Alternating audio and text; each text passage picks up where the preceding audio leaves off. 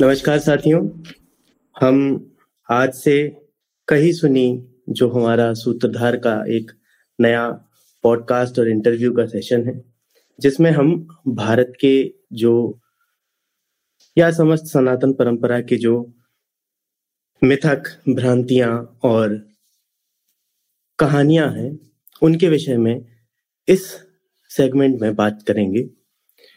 तो आज चूँकि हमारा एपिसोड ज़ीरो है और हम इसकी महज एक शुरुआत कर रहे हैं तो हम सूत्रधार के फाउंडर गौरव तिवारी जी के साथ इस सत्र की शुरुआत करेंगे। और आज का जो हमारा शीर्षक है, वह इस पूरे सेगमेंट में हम जो करने वाले हैं, उसी पर आधारित है। तो आज का जो हमारा चर्चा का विषय होगा, वह होगा मिथक, पुराण और भ्रांतियाँ। नमस्कार गौरव जी। नमस्कार। तो हम ये सत्र शुरू कर पाए इसके पहले ही। मैं अभी हाल ही में देख रहा था कि आप जो विवेक देव रॉय जी हैं वो संसद टीवी पर एक बहुत ही रोचक सा एक विषय लेकर इतिहास का एक प्रोग्राम चलाते हैं। तो सबसे पहले हमारे दर्शकों को बताइए कि वहाँ जाने का और उस दौरान जो एक माहौल बना और जो चर्चाएँ हुई वह आपका अनुभव कैसा था? तो जो लोग पुराणों और इतिहास में रुचि रखते हैं उनको ये बात पता होगी कि विवेक देवराय जी इस पूरे इस क्षेत्र में महारत है उनको। आ, उन्होंने महाभारत रामायण विष्णु पुराण ब्रह्म पुराण ये सब हरिवंश पुराण इन सब का अंग्रेज़ी में अनुवाद किया है। तो वो इस चीज़ को बहुत अच्छे से इस सब्जेक्ट मैटर को बहुत अच्छे से समझते हैं। और क्योंकि सूत्रधार में हम यही करते हैं, हम पुराने भारत की कहानियों को लोगों के बीच ले जाने का प्रयास कर रहे हैं। तो विवेक देवराय जी हमारे लिए एक बहुत अच्छे एक मार्गदर्शक है। ये सोचकर हमने उनसे बात करी और उनसे बात करने का हमको ये पता लगा कि वो बहुत ही जितना उनको ज्ञान है, उतना ही वो हम्बल भी है। और उन्होंने हमें तुरंत अपने ऑफ़िस मिलने बुलाया हमने उनसे बात करी और फिर उन्होंने बोला कि तुम लोग ये संसद टीवी पे हमारा प्रोग्राम आता है उसमें क्यों नहीं आते हो? तो हमने कहा बहुत अच्छी बात है तो इससे अच्छा क्या हो सकता है? और उसके बाद विवेक जी ने आ, मुझे और सतीश को हम दोनों को बुलाया और आ, हमने वहाँ पे मतलब मेरे लिए ऐसा पहली बार था कोई टीवी में इंटरव्यू देना। तो लेकिन उन्होंने ई मेड श्योर कि हम लोग कंफर्टेबल हैं, हम लोग को कोई समस्या नहीं है और उनका नॉलेज इतना है कि उनको पता है कि क्या, कब, क्या पूछना है, कैसे, किस चीज़ का उत्तर एक्सपेक्ट करना है तो उनसे बात करके इन इन शॉर्ट बहुत अच्छा लगा और हम तो चाहेंगे कि उनसे हम बार बार जुड़ते रहें और उनसे मार्गदर्शन प्राप्त करते रहें। सो दैट्स इट अब मैं कुछ ऐसी चर्चाओं पर आपका ध्यान आकर्षित करना चाहूँगा, जो सवाल शायद हर एक इंसान के मन में आते हो। जब हम प्रेम शब्द का इस्तेमाल करते हैं और खासतौर से जब हम उसे अपने पुराणों से जोड़ते हैं तो सबसे पहले प्रेम जो हमें जिस मूर्त के दर्शन होते हैं, वो होते हैं राधा और कृष्ण के। तो कई जगहों पर ऐसे सवाल आते हैं कि राधा कृष्ण का प्रेम इतना अमर, अजर रहा तो क्या उनके विवाह का कोई जो इस पर सवाल उठता है कि क्या उनका विवाह जो है वह सत्य है या भ्रांति? सो so, ये तो आप क्या बहुत सारी कहानियाँ हैं बहुत सारे स्रोत हैं कहानियों के और आ, बहुत सारा इन सबको लेकर मतलब अगर आप जैसे रामायण महाभारत वगैरह जिन ग्रंथों को स्रोत माने तो आप एक दूसरा विचार उभर के आएगा क्योंकि उसमें महाभारत श्री कृष्ण के पॉइंट ऑफ़ व्यू से नहीं लिखी गई है। महाभारत पांडवों के और कौरवों के युद्ध की गाथा है, वो कुरुवंश की गाथा है तो उसमें राधा या किसी और किरदार मिलना, नहीं मिलता है। और अगर देखो तो सत्यभामा और रुक्मिणी के किरदार तो मिलते हैं बट राधा या और कोई भी कृष्ण की गोपियाँ या उनका कुछ भी ऐसा वर्णन नहीं मिलता है। जब श्री कृष्ण महाभारत में आते हैं तो वो ऑलरेडी युवक हैं और वो द्वारका में रह रहे हैं। लेकिन जब आप हरिवंश पुराण देखते हो तो उसमें श्री कृष्ण की बाल लीलाओं वगैरह का भी मेंशन है। अब आप अगर सोचे तो श्री कृष्ण ग्यारह या बारह वर्ष की अवस्था में वृंदावन छोड़ के चले गए थे, ब्रज छोड़ के चले गए थे कंस से लड़ने। तो जो भी ये उनकी बाल लीला है, जो भी गोपियाँ, गोपियों के प्रसंग हैं, वो सब उन, उस उम्र के पहले ही हुए। उसके बाद वो द्वारका चले गए, उसके बाद कोई राधा नहीं है उनके जीवन में। उसके बाद रुक्मिणी है सत्यभामा है और भी उनकी भार्याएँ हैं। आ, लेकिन राधा का प्रसंग नहीं है। तो राधा और कृष्ण का जो प्रेम है वो बहुत ही पवित्र प्रेम है क्योंकि वो एक बचपन का है राइट क्या दस से ग्यारह साल के बच्चे जब आपस में खेलते हैं और आपस में अटखेलियाँ करते हैं और और भी मित्र हैं उनके। कभी भी अगर तुम देखोगे तो उनकी लीलाओं में ये दोनों अकेले नहीं घूम रहे कहीं राधा की भी सहेलियाँ हैं और कृष्ण के भी गोप हैं राइट तो ये बचपन का उनका एक बाल लीला है। और अगर आप कुछ पौराणिक स्रोतों को माने तो बाद में ब्रह्मदेव ने स्वयं इनका विवाह करवाया ऐसा एक वर्णन मिलता है। आ, लेकिन अगर आप जैसे चैतन्य महाप्रभु या इस तरह के जो लोग हैं गीत गोविंद वगैरह जो जैसे जयदेव ने किया आ, उनकी तरफ़ अगर आप जाओगे उनको आप फॉलो करोगे तो वो लोग राधा कृष्ण को बहुत ज़्यादा मानते हैं। आ, लेकिन महाभारत रामायण या और भी मतलब जो महाभारत या हरिवंश जैसे अगर स्रोत को अगर आप ध्यान दें तो उसमें इस तरीके का कोई भी प्रसंग नहीं मिलता है। आपने अभी एक चर्चा की पॉइंट ऑफ़ व्यू पीओवी तो हाल ही में जो कंटेम्प्ररी राइटिंग हो रही है उसमें कई कई जगहों पर हमें देखने मिलता है कि द्रौपदी के पर्सपेक्टिव से महाभारत या और भी ऐसे कई उदाहरण देखने मिलते हैं। इस पर आपके क्या विचार है? सो so, uh, इस पर uh, दो तरीके होते हैं इस चीज़ को एक्सप्लोर करने के। तो जैसे कि एक हमारा स्रोत है जो कि वेद व्यास की महाभारत है और अगर आप उसमें बहुत ज़्यादा मतलब वो भी ऑब्वियसली चेंज हुई है over period of generation many generation it is there are many things जो कि उसमें ऐड हो गई हैं या कुछ उससे हट गई हैं जो भी है। लेकिन आप किसी एक चीज़ को अगर आप बहुत ज़्यादा ध्यान से अगर सोचें तो जैसे भंडारकर इंस्टीट्यूट पुणे ने कई दशकों तक रिसर्च करी है, कई मैन्युस्क्रिप्ट रिसर्च करी है, और उसके बाद उन्होंने एक वर्जन निकाला है महाभारत का, जो बोलते हैं कि ये सबसे ऑथेंटिक वर्जन है। तो महाभारत से अगर आपको आपको सत्य वर्जन चाहिए, या कि भाई सब सही क्या है, महाभारत में क्या लिखा है तो वही एक सही स्रोत माना जाना चाहिए। आ, लेकिन उसके बाद जो कॉन्टेम्प्रेरी ऑथर्स हैं उनकी दो अप्रोच हो सकती हैं। एक होती है अप्रोच कि आप महाभारत में बहुत सारे गैप तो जैसे कि मैं आपको उदाहरण दूँ जैसे अब एक किताब है tunnel of Varanavat Gautam Chikermane ji ने लिखी है। तो उसमें उन्होंने वर्णन किया है कि ये टनल किसने खोदी? कैसे खोदी गई और जो टनल खोदने वाले हैं, वो उस किताब के हीरो तो इसमें क्या है कि जब महाभारत अगर आप पढ़ोगे तो उसमें इस प्रसंग का वर्णन नहीं है। मतलब उसमें ये है कि विदुर जी ने एक आदमी भेजा, जिसने युधिष्ठिर से बात करी और बस उतना ही है, एक लाइन है उसके बारे में। अब उस पर उन्होंने पूरा अपना दिमाग यूज़ करके, इमेजिनरी एक कहानी गढ़ी है, जो महाभारत से कॉन्ट्राडिक्ट नहीं करती है। उसने महाभारत के जो पूरा जो यूनिवर्स है, उस पर और बिल्ड किया है राइट उसने उसको और एनहेंस किया लेकिन जब आप कहानी को तोड़ मरोड़ के प्रस्तुत करते हो तो वो एक अलग चीज़ हो जाती है।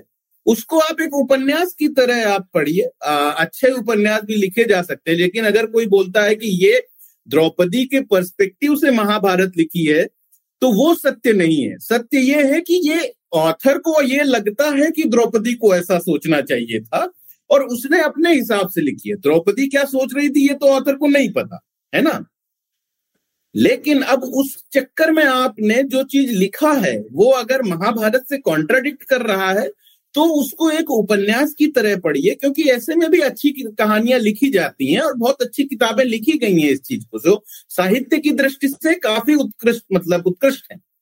आ, तो उनको आप उस तरीके से पढ़िए। लेकिन अगर आप उससे आप महाभारत का रेफरेंस लेने की कोशिश करेंगे तो वो नहीं मिल पाएगा। और सबसे बड़ी चीज़ इसमें यह होती है कि महाभारत जो है वो केवल एक कहानी नहीं है। महाभारत को बहुत लोग एक धर्म ग्रंथ की तरह भी मानते हैं क्योंकि महाभारत में एक कहानी के अलावा आपको जीवन जीने की जो एक सीख होती है वो दी गई है। तो जब आप उस सीख के परस्पेक्टिव से, उसके परिप्रेक्ष्य में आप वो महाभारत पढ़ना चाहते हैं तो आपको सही कहानी पढ़ना ज़्यादा ज़रूरी है। जब आप केवल एंटरटेनमेंट के लिए पढ़ना चाहते हैं तो आप कुछ भी पढ़िए। सारा साहित्य जो आपको अच्छा लगता है, जो भी एंटरटेन करता है, आप उसको पढ़िए। तो मेरा ये विचार है कि अगर किसी ने कोई सोच विचार के महाभारत के बारे में कुछ इमेजिनरी फिक्शनल कहानी गढ़ी है तो उसको एक उपन्यास की तरह ट्रीट किया जाए। उसको इस तरीके से ना लिया जाए कि नहीं ये महाभारत की कहानी का ही एक प्रतिबिंब है। वो प्रतिबिंब नहीं है वो अलग। इसका मतलब मैं ऐसे भी ले सकता हूँ कि जो हमारे पुराण हैं या जो हमारे जितना भी साहित्य में पहले कार्य हुआ है उसमें कहीं ना कहीं ऐसी संभावना और ऐसे लूप होल्स हैं जहाँ पर आप अपनी एक खुद की कहानी गढ़ सकते हैं। तो इतनी संभावनाएँ हैं। लूप होल्स मैं शब्द नहीं यूज़ करूँगा, उसमें गैप है। मतलब बेसिकली आप ये सोचिए, जब आप इतिहास लिखते हो तो आप, जो आपको लगता है कि ये जो इवेंट हुए हैं, इनकी वजह से आपके समाज में एक सिग्निफिकेंट चेंज आया है। तो उसके बारे में आप लिखते हो। इसीलिए अगर आप देखोगे, ज़्यादातर इतिहास युद्ध और रिवोल्यूशन के बारे में है ना? मतलब वहाँ पे रोज आदमी कैसे क्या करता था, कैसे सब्ज़ी लेने जाता था, दूध मिलता था कि नहीं, उसको कहाँ से गाय आती थी? ये उसको, क्योंकि उससे उसके जीवन में उतना कुछ मतलब आपके समाज में कोई सिग्निफिकेंट चेंज नहीं होता राइट तो महाभारत या रामायण या कोई भी इतिहास होगा, वो एक इंपॉर्टेंट इंपॉर्टेंट इवेंट्स जो कि इतिहासकार को लगता है कि ये इंपॉर्टेंट इवेंट है, उनके बारे में वो लिखता है है ना? तो उसमें बहुत सारे ऐसे इवेंट होंगे जिनके बारे में उसने नहीं लिखा होगा। आ, वो आपके गैप होते हैं। जैसे कि उदाहरण के तौर पे अगर हम देखें तो आ, आ, एक महाभारत का ही अगर प्रसंग लें तो उसमें है कि भाई दुर्योधन गए श्री कृष्ण के पास आ, और श्री कृष्ण ने बोला कि ठीक है मेरी नारायणी सेना तुम्हारी तरफ़ से युद्ध करेगी। अब नारायणी सेना के बारे में तो किसी ने कुछ कहानी लिखी नहीं है। क्या आप नारायणी सेना के बारे में, कि उस समय नारायणी सेना जो कि श्री कृष्ण के पीछे खड़े होकर उनकी तरफ़ से युद्ध करती थी, उसी सेना को अभी उनके सामने खड़े होकर उनसे युद्ध करना है? ये एक बहुत बड़ी सिचुएशन है नारायणी सेना के लिए, है ना? बहुत बड़ा एक अंतर्द्वंद है। तो क्या मैं उस कहानी को लिख सकता हूँ? वो अंतर्द्वंद क्या रहा तो इस तरीके के बहुत सारी जगह हैं, जहाँ पे आप बहुत सारी चीज़ें लिख सकते हो। और जैसे कि आप मान लो अज्ञातवास में पांडव रहे एक साल तक, है ना? अब हमको जो अज्ञातवास की कहानी बताई गई है, वो बहुत थोड़ी है उस हिसाब से। मतलब अगर आप टाइम लाइन देखो तो पूरा एक साल नहीं है है ना? अब वो एक साल में और भी घटनाएँ हुई होंगी। आप चाहें तो उसको एक इमेजिनरी एक फिक्शनल यूनिवर्स उस पर क्रिएट करके एक उस पर पुस्तक लिख सकते हैं। मतलब बहुत सारा ऐसा है, क्योंकि ये जो महाभारत की कहानी है, ये कई वर्षों की कहानी है। है ना? ये कम से कम डेढ़ सौ वर्ष की कहानी उन्होंने लिखी है महाभारत में। तो वो डेढ़ सौ वर्ष में बहुत सारे इवेंट हुए होंगे और बहुत सारे कैरेक्टर हैं, हज़ारों कैरेक्टर है महाभारत में। सबके जब भूरी श्रवा की कहानी कितने लोगों को पता है? बहुत कम लोगों को पता है राइट सोमदत्त की कहानी कितने लोगों को पता है? बहुत कम लोगों को पता है। भगदत्त की कहानी कितने लोगों को पता है? बहुत कम लोगों को पता है। आप ये सब कहानियाँ जो है उन पे भी आप कहानियाँ गढ़ सकते हो। और इससे क्या होगा कि जो स्केल है महाभारत का, लोगों को अभी अंदाज़ा नहीं होता। लोगों को लगता है कि दो कजिन्स ग्रुप थे, आपस में लड़ गए दैट इज़ महाभारत। नहीं। महाभारत में पूरे देश के हर कोने से लोग लड़ने आए थे। साउथ इंडिया में आप मतलब तमिलनाडु से लेके मणिपुर तक और नॉर्थ इंडिया में गांधार तक, हर जगह के लोग थे वहाँ। है ना? तो वो एक स्केल का भी अंदाज़ा क्यों नहीं लग पाता? क्योंकि जब हम उसकी कहानी सोचते हैं तो हम खाली कौरव पांडव ही सोचते हैं। तो शॉर्ट में अगर बताएँ तो ये है कि बहुत सारी ऐसी जगह, जब आप महाभारत पढ़ोगे तो आपको भी एहसास होगा कि भाई, कर्ण अर्जुन से इतनी ईर्ष्या क्यों करता था? कहाँ से हुई उसकी उसकी उत्पत्ति? महाभारत में उसमें डिटेल में नहीं उसमें खाली एक लाइन लिखी है कि गुरु द्रोणाचार्य के आश्रम में कर्ण अर्जुन से ईर्ष्या करने लगा। आप उस पर कहानी लिख सकते हैं कि भाई क्या ऐसा हुआ होगा कि भाई कर्ण ईर्ष्या करने लगा? तो बहुत सारे ऐसे। इसमें जब ये कर्ण और अर्जुन की चर्चा उठी है तो इस पर मेरा एक प्रश्न ये था कि हम जब दोनों को देखते हैं, हमने बी आर चोपड़ा की महाभारत देखी और भी इस तरीके के कई लोगों ने प्रयास किए टेलीविज़न पर दिखाने के तो सबसे पहले तो ये कि कर्ण और अर्जुन में, दोनों में अगर हम तुलना करें तो बेहतर व्यक्ति और बेहतर धनुर्धर हम किसे देखते हैं? तो इसका तो उत्तर बहुत ही ऑब्वियस है। जिसने भी महाभारत पढ़ी है, उसको इसका उत्तर पता है। और इसका उत्तर ऑब्वियसली अर्जुन है। अगर आप देखो दोनों का कैरेक्टर भी स्टडी करो। एक तो हो गया कि कौन बेहतर धनुर्धर है। अगर इस चीज़ को अगर आप देखना चाहते हो तो महाभारत में कई बार कर्ण और अर्जुन आमने सामने आए। और हर बार अर्जुन विजेता निकल के सामने आए। जैसे कि द्रौपदी के स्वयंवर के समय कर्ण द्रुपद को मारने के लिए बढ़े और अर्जुन उनके सामने आ गए। और उसके बाद जो उनके बीच में द्वंद्व हुआ, कर्ण बोले, अरे अरे अरे, आप तो ब्राह्म, आप तो शायद परशुराम स्वयं हैं या आप स्वयं विष्णु हैं, आप कौन हैं? क्योंकि अर्जुन तो वेश बदल के थे वहाँ पे, ब्राह्मण की तरह गए थे। तो कर्ण ने एक तरीके से हार मान के बोला कि आप कौन है? मैं आपसे नहीं लड़ सकता। अगर आप सामने वाले को विष्णु, परशुराम से कंपेयर कर रहे हो तो इसका यही मतलब है कि आप उसको एक महान धनुर्धर एक्नॉलेज कर रहे हो, है ना? तो कर्ण ने अनजाने में अर्जुन को एक महान धनुर्धर माना खुद ही द्रौपदी के स्वयंवर के वक्त। उसके बाद आप देखो विराट युद्ध हुआ। उसमें अर्जुन ने ब्रहनला के रूप में जो भी पूरी हस्तिनापुर की सेना थी, जिसमें कर्ण भी थे सबको हराया अकेले। और सबके कपड़े उतार के उत्तर लेके गया था एज एन एविडेंस कि भाई ये देखो हम हरा के आए हैं।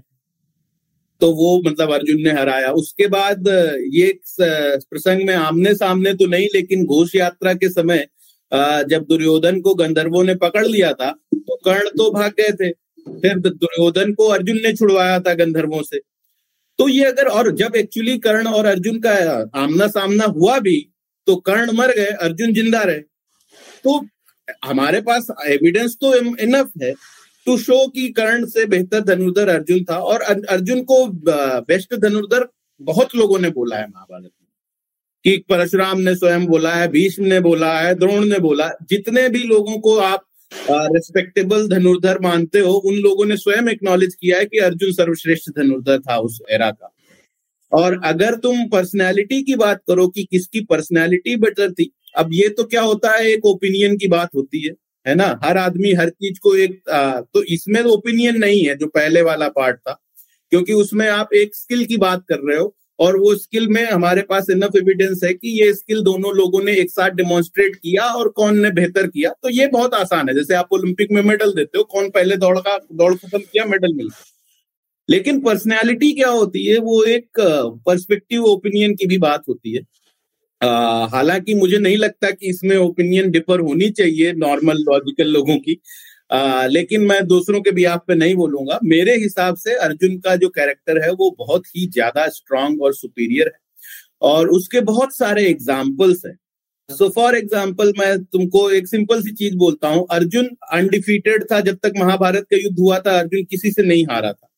ऐसा एक वॉरियर है वो युद्ध के बीच में खड़ा है और श्री कृष्ण बोलते हैं तुम्हें कुछ नहीं पता। वो हाथ जोड़ के बैठ जाता है कि नहीं पता, आप बताओ मुझे। आप मुझे ज्ञान दो मुझे सही में कुछ नहीं पता। सोचो एक योद्धा जो जिसने निवत कवच दैत्यों को मारा जिनको रावण भी नहीं मार पाए थे इंद्र भी नहीं मार पाए थे आ, अकेले उसने मारा। अकेले हस्तिनापुर की सेना को हरा चुका है वो आदमी अकेले दिग्विजय कर चुका है वो आदमी हाथ जोड़ के बैठ जाता है कि नहीं मुझे नहीं पता। आप मुझे शिक्षा दें। वहीं पे जब कृपाचार्य कर्ण से पूछते हैं सिमिलर क्वेश्चन कर्ण बोलते हैं तुम कौन होते हो ये बोलने वाले? मैं तुम्हारी जबान काट दूँगा है ना? तो अगर आप देखो कि बड़ों की रिस्पेक्ट करना अगर आप देखो कि अब जैसे कुरु सभा में खड़े होके सबसे पहले द्रौपदी को निर्वस्त करने के लिए किसने कहा था? कर्ण ने कहा था। ऐसा आदमी घृणा का ही पात्र हो सकता है मेरी नज़र में। मतलब मैं ऐसे आदमी को अच्छा कैरेक्टर नहीं मानता हूँ। बहुत सारी ऐसे और भी एग्जाम्पल्स हैं। जब आप लोग महाभारत पढ़ोगे तो आपको और भी पता लगेगा। और मेरे नज़र में मैं जितने भी लोगों से मिला हूँ, जिन्होंने महाभारत पढ़ी है, बहुत कम ही लोग कर्ण के गुणों के बखान करते हैं। अधिकतर लोग कर्ण के कैरेक्टर को गलत ही मानते हैं। और ये महाभारत में भी बहुत क्लियरली डिफ्रेंशिएट भी किया गया है कि एक धर्म का वृक्ष है, जिसमें युधिष्ठिर, भीम, अर्जुन श्री कृष्ण है नकुल सहदेव हैं, और एक अधर्म का वृक्ष है, जिसमें दुर्योधन है, धृतराष्ट्र है शकुनी है, कर्ण है, दुशासन। है ना? तो जो आदमी अधर्म के वृक्ष का पात्र पार्ट है, वो बेटर कैरेक्टर नहीं होना चाहिए हम लोगों की नज़रों में। और अगर हम उसको देखते हैं एज ए बेटर कैरेक्टर तो हमको एक अपना खुद का अवलोकन करने की ज़रूरत है कि हम में कुछ गलतियाँ हैं कि हम ऐसे आदमी को एक अच्छा आदमी मान सकते हैं। तो मैं तो यही बोलूँगा अब जैसे हमने कर्ण का नाम लिया तो इसमें कई कई जगह हमें कर्ण का जब वर्णन मिलता है हमारे ग्रंथों में तो उसे राधे करके पुकारा गया। तो कर्ण को असल में कर्ण नाम कहाँ मिला और कब मिला? सो so, कर्ण को बेसिकली जब कर्ण पैदा हुए थे तो कर्ण का नाम कर्ण नहीं था। राधे कर्ण को इसलिए बुलाते हैं क्योंकि कर्ण की जो माता जिन्होंने उनको एडॉप्ट किया था अधिरथ और राधा अधिरथ पिता थे राधा माता थी। तो राधा का पुत्र होने के कारण कर्ण को राधे नाम बुलाते थे। कर्ण का नाम कर्ण तब पड़ा था जब इंद्र को उन्होंने अपना कवच और कुंडल काट के दे दिया था। तो वो कवच कुंडल काटने की वजह से उनका नाम कर्ण पड़ा। और उस इवेंट के बाद से वो कर्ण के नाम से प्रसिद्ध हुए। वो इवेंट इतना ज़्यादा प्रभावशाली था कि उनका फिर कर्ण ही नाम फ़ेमस हो गया। लेकिन राधे बुलाना या उनको और भी नाम नाम से बुलाते थे वह कर्तन बुलाते थे। तो ऐसे उनको मतलब कौनते भी बुला सकते हो अगर क्योंकि कौनते कोई बुलाता नहीं था क्योंकि किसी को पता नहीं था कि वो कुंती के पुत्र हैं। लेकिन बाद में अगर आप कहानी लिख रहे हो मतलब तो भीष्म या श्री कृष्ण ने उनको कौनते कह के भी बुलाया है, क्योंकि उनको पता था। तो जब ये भीष्म उनको, जब भीष्म सैया पे लेटे होते हैं और कर्ण जाते हैं उनके पास कि, भाई मुझे क्षमा करें, मैंने आपके साथ अच्छा व्यवहार नहीं किया। तो भीष्म उनको बोलते हैं कि युद्ध मत करो, तुम कुंती के पुत्र हो। उसके पहले, युद्ध के पहले जब श्री कृष्ण जाते हैं, तब वो भी उनको कौनते कह के बुलाते हैं कि तुम राधे, नहीं, तुम कौनते हो? और कर्ण बोलते हैं कि कौनते तो आप खाली बुला रहे हो, उसके अलावा तो हमारी आइडेंटिटी तो राधे ही है। तो मैं अब आखिरी मोमेंट में कौनते बन के क्या करूँगा? मैं तो अब राधे की तरह जिया हूँ, राधे की तरह ही मरूँगा। तो ऐसा है। बट कर्ण नाम उनका कवच कुंडल काटने की वजह से पड़ा।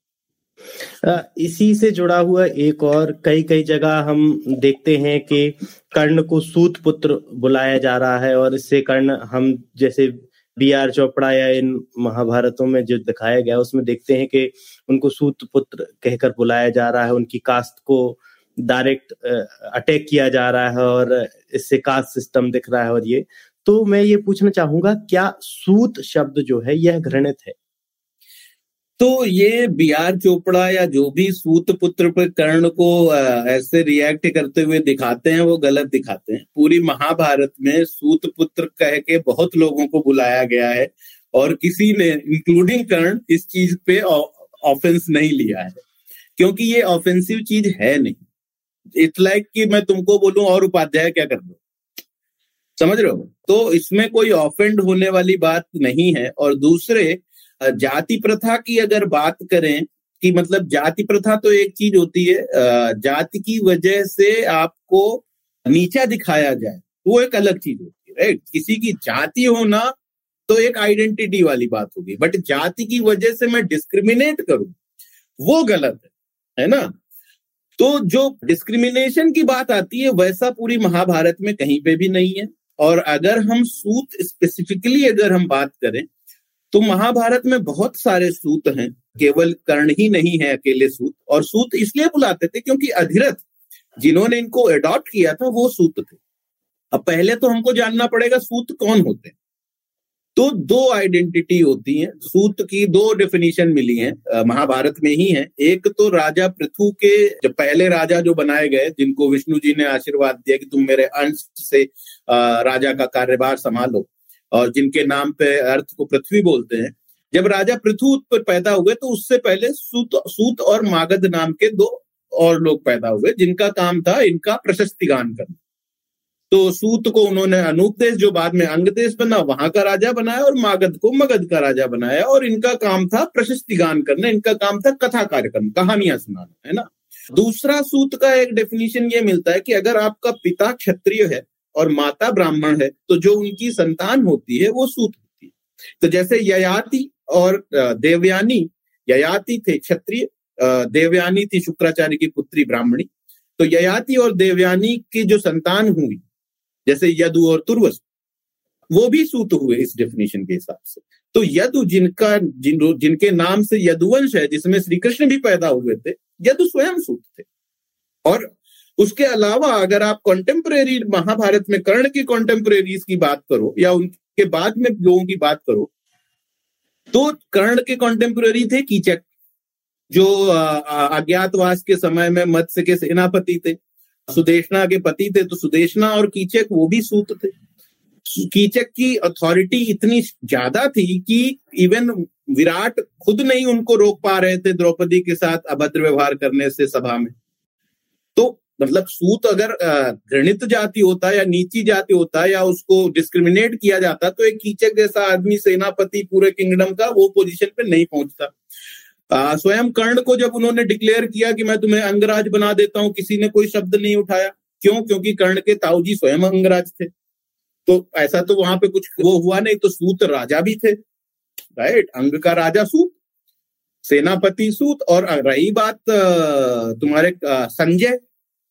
संजय भी सूत थे, उनके लिए भी कई बार सूत पुत्र का वर्णन शब्द का इस्तेमाल किया गया कि जाओ सूत पुत्र, युधिष्ठिर से को मेरा संदेश दे के आओ।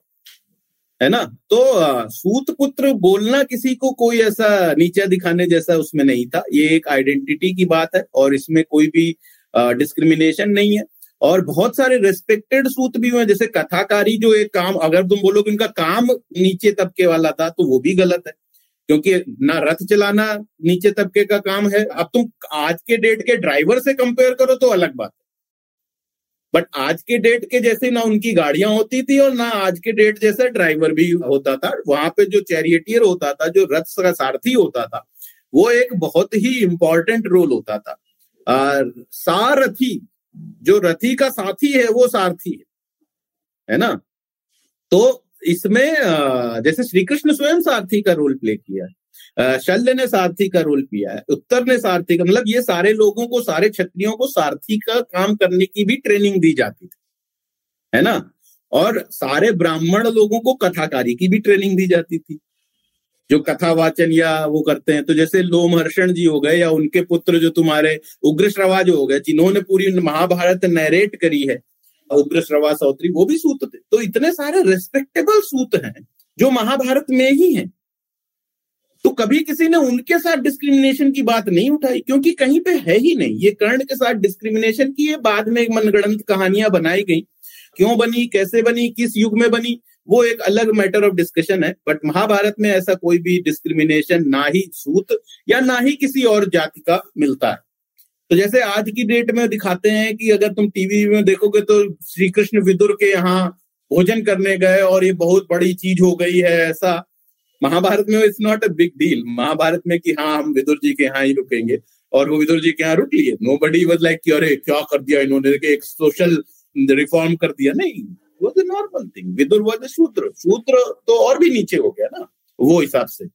तो ऐसा डिस्क्रिमिनेशन जैसा कोई उसमें प्रसंग महाभारत में नहीं मिलता है। जैसा कि मतलब पूरी महाभारत में कहीं नहीं, एक भी नहीं। हम, हमारे सामने कई कई भ्रांतियाँ ऐसी आती हैं, जिनमें हमें सुनने मिलता है कि पुराणों में से सती प्रथा जैसी कुप्रथाएँ आई हैं और स्त्री को बाधित किया जाता था सती प्रथा के लिए या ऐसी ही अन्य प्रथाओं के लिए। तो इन प्रथाओं के विषय में जो ये शब्द आते हैं बाल विवाह बहुविधा विवाह या विधवा विवाह या सती प्रथा इन प्रथाओं के विषय में पुराण में क्या जानकारी मिलती है?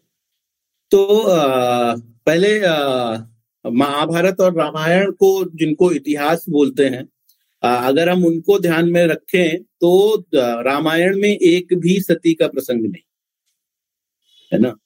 और महाभारत में भी अगर तुम देखो तो वहाँ पे कुछ प्रसंग मिलते हैं सती के, जैसे कि माद्री सती हुई थी। लेकिन उस प्रसंग को अगर तुम पढ़ोगे तो माद्री को लोग रोक रहे थे कि ये मत अगर ये प्रथा होती और ये कॉमन प्रैक्टिस होती तो कोई वहाँ पे वाद विवाद या चर्चा का विषय नहीं होता। ये तो हाँ ये तो होता ही है ना? लेकिन वहाँ माद्री को रोका गया। माद्री ने बोला, नहीं, मेरे को गिल्ट है। क्योंकि मुझे ऐसा लगता है, मेरी वजह से ये हुआ है। और इस वजह से मैं मतलब अगर जीवित रही तो मैं पूरे मतलब ग्लानी में ही जीऊँगी तो उससे अच्छा है कि मैं मृत्यु को स्वीकार करूँ। तो वो, लेकिन समाज का क्या रिएक्शन था उसको समाज का रिएक्शन था कि ये गलत है, ये मत करो। और उसके अलावा अगर तुम देखो तो ऐसे बहुत से प्रसंग हैं जहाँ पे पति की मृत्यु हुई है और पत्नी जीवित है। सबसे बड़ा एग्ज़ाम्पल है कुंती। जहाँ पे एक माद्री का सती होना भी है, वहीं पे कुंती का सती ना होना भी है, उसी में, है ना? उसके बाद तुम्हारे इतने सारे योद्धा महाभारत में मरे, लाखों योद्धा मरे, किसी की पत्नी के भी सती करने का कोई उसमें वो नहीं है। इनफैक्ट अगर तुम महाभारत में आगे का पर्व पढ़ोगे, युद्ध के बाद का तो उसमें सारी योद्धाओं की जो पत्नियाँ हैं, वो एक रात के लिए वेदव्यास जी अपने शक्ति से सब योद्धाओं को उसे मिलाते भी हैं।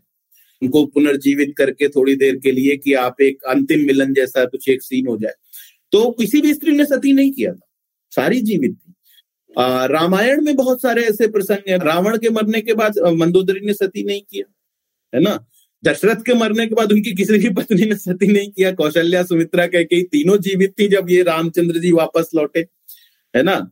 आ, वाली सुग्रीव वाली की पत्नी ने सती नहीं किया था वाली के मरने के बाद। इनफैक्ट इन दोनों केसेस में, रावण और वाली के केसेस में तो उन्होंने विवाह भी किया, पुनर्विवाह किया।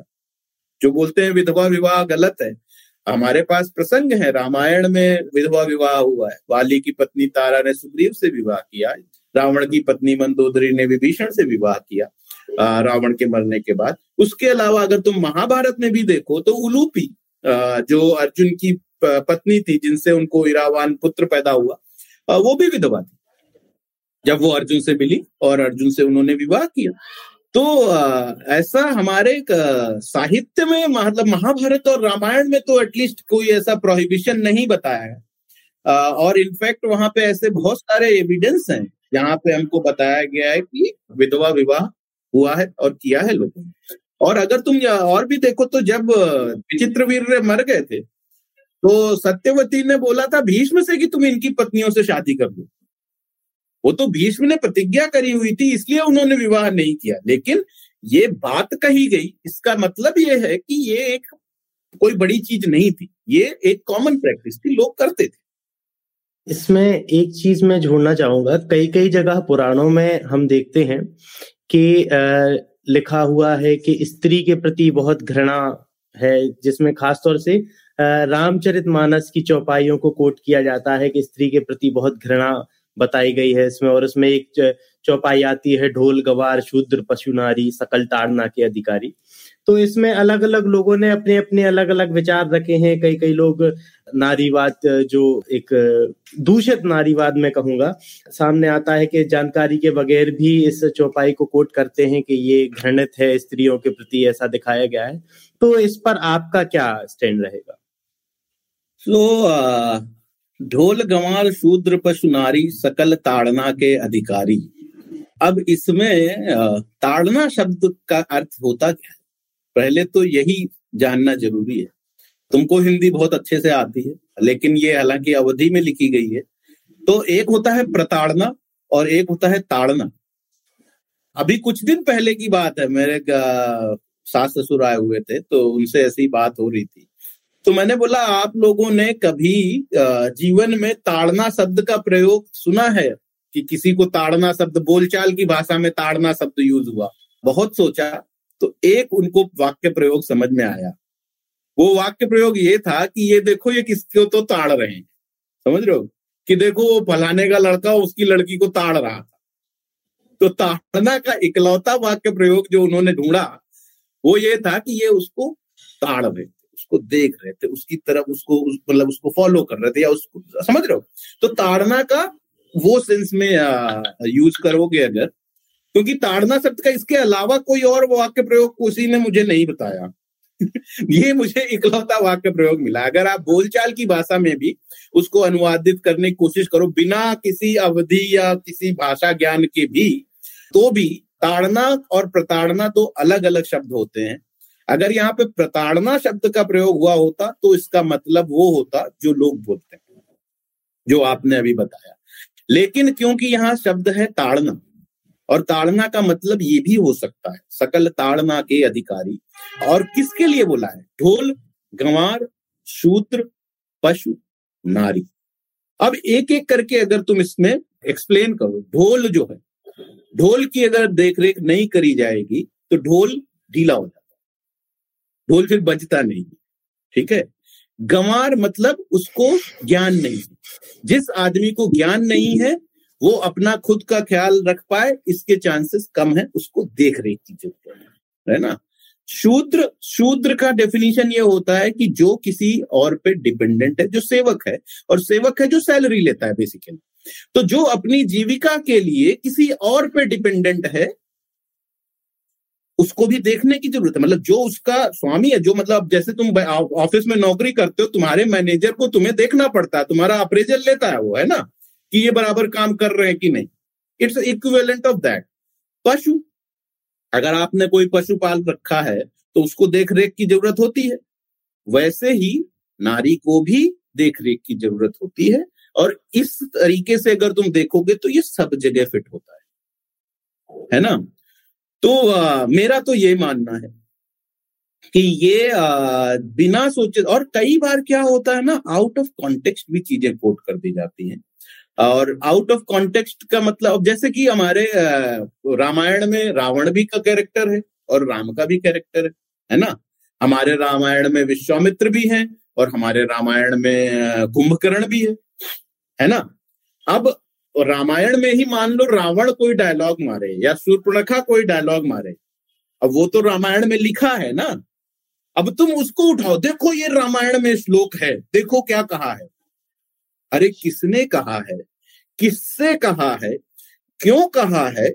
वो सब चीज़ें जब तक नहीं जान लेते, तब तक आपको पता ही नहीं चलेगा कि उसका मतलब क्या है। वो साहित्य आपसे कहना क्या चाह रहा है?